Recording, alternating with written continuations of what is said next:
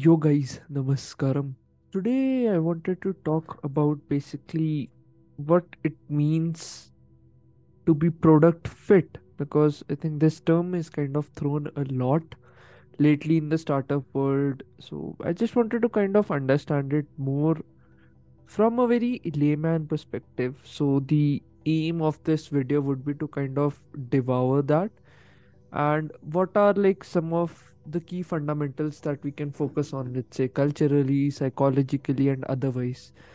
So to get started like culture refers to the unique values which you hold or your group of people hold. Just because a thing works in a different country does not mean it would exactly work like that in another country.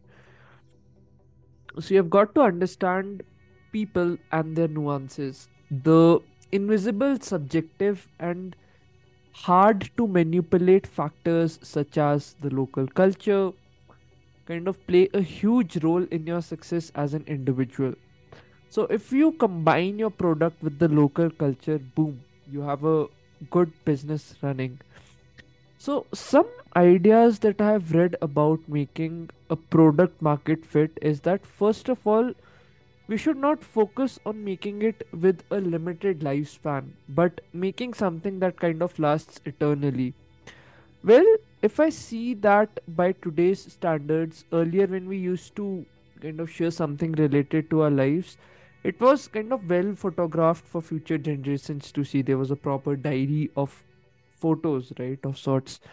But now the stories of a lot of platforms just kind of last for 24 hours and we also never know that would the platform exist tomorrow or not. So i think one fundamental shift to kind of understand from this example is that maybe kind of making stories for a platform which kind of just lasts for 24 hours i think the aim should be to kind of let's say work on those things which would help your life to kind of last for eternity. So it could be the value that you're kind of providing every hour generally speaking.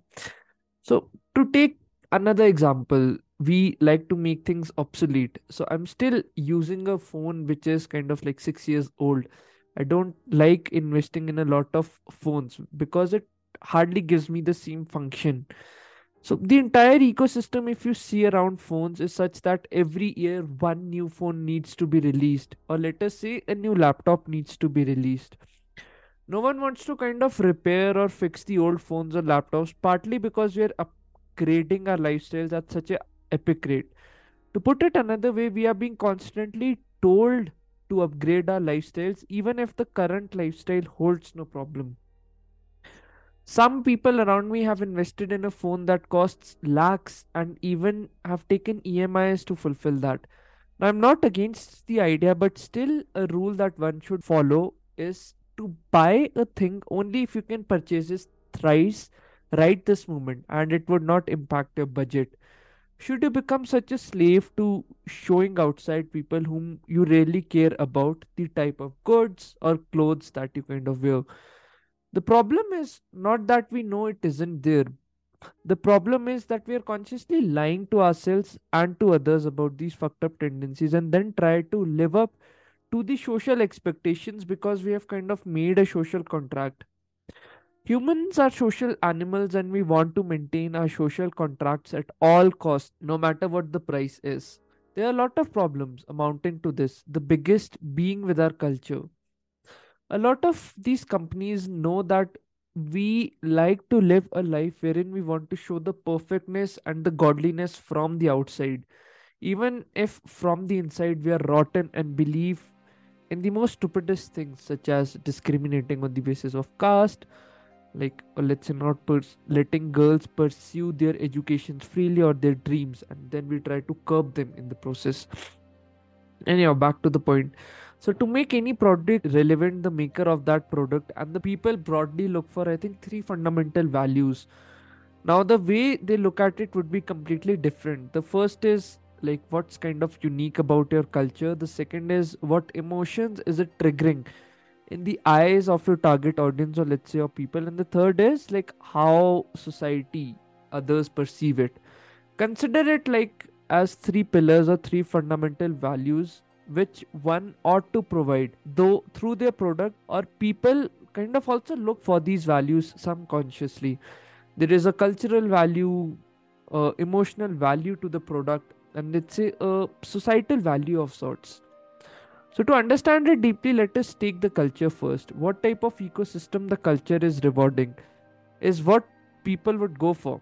If we reward fake perfectness we would try to aim for it and destroy everything that is unique in us. If we value competency, the only thing that would matter would be genuine competence and the willingness to become competent. However, to bring it into your product, I might say pick up the ideas that have lasted for more than 100 years. So, reading those books that are just specific to your culture and have been around for 100 to 200 years is where the gold mines are. This helps you to be in tune with your unique culture. There is a very old idea that only the most most relevant ideas are kind of passed down on to the next generations. The rest are all wiped away.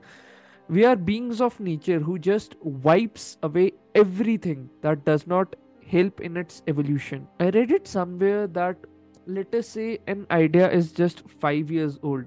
So it would last and be relevant for the next 5 years.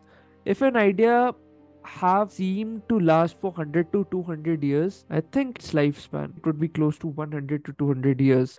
So the aim should be to make something eternal, not something that passes on the whims and fancies of the current trends. The second aspect is mostly an emotional aspect, like what type of emotions does this thing invoke in you?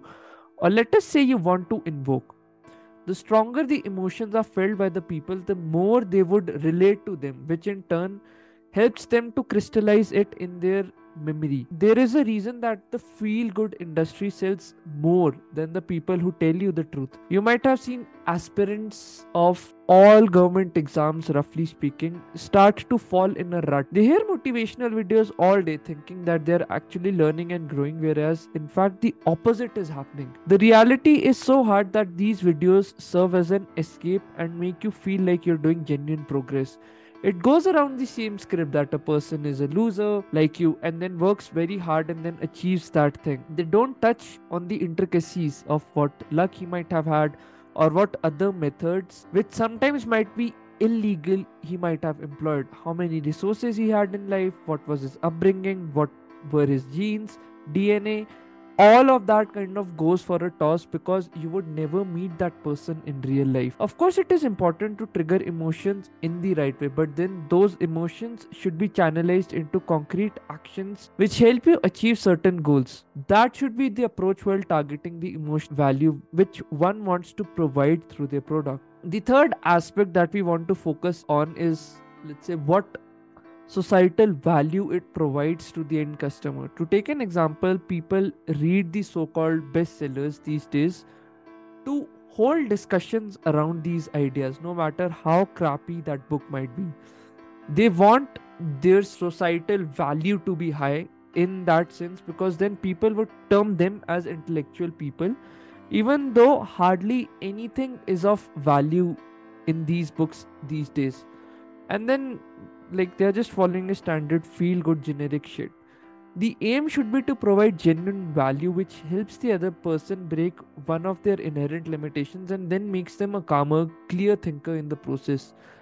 So let's kind of do a case study because i think this is kind of more theoretical. Maybe i'll just take my channel uh, to give you some insight how i kind of thought about it so let's say I combine my knowledge of a lot of books which I've read over the past 8 to 10 years, unique to my culture and a lot of other cultures. The aim is to provide cultural relevancy and value through it.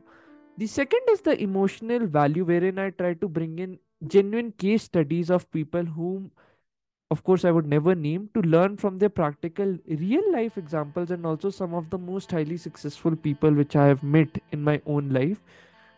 Like, personally, while engaging with them in a lot of active conversations and those sorts of things so this would kind of trigger the emotional value. The final thing is the societal value wherein i'm trying to solve that problem of making people independent thinkers which can not be grilled by life for useless things but they should like kind of rid themselves of those useless problems and kind of make their life an expression of their inherent being and gift these are like three pillars through which i'm kind of trying to do this so i'll not go into the intricacies of it but just to kind of sum it up like look for cultural societal and emotional values which very famous products are trying to solve. How are they doing it and what can we learn from them? This helps you to develop a genuine sorted perspective in life and maybe develop a product market fit in the process. Maybe you can look for opportunities that can help you to make more product market fits in one sense and maybe offer something valuable to the world. So yeah i think that's a small video which i wanted to do just kind of understanding through certain case studies which i have been reading lately. It kind of intrigued me very lot and i wanted to share it with you. So anyhow this is Debashish Bindra from the Book The signing off. Cheers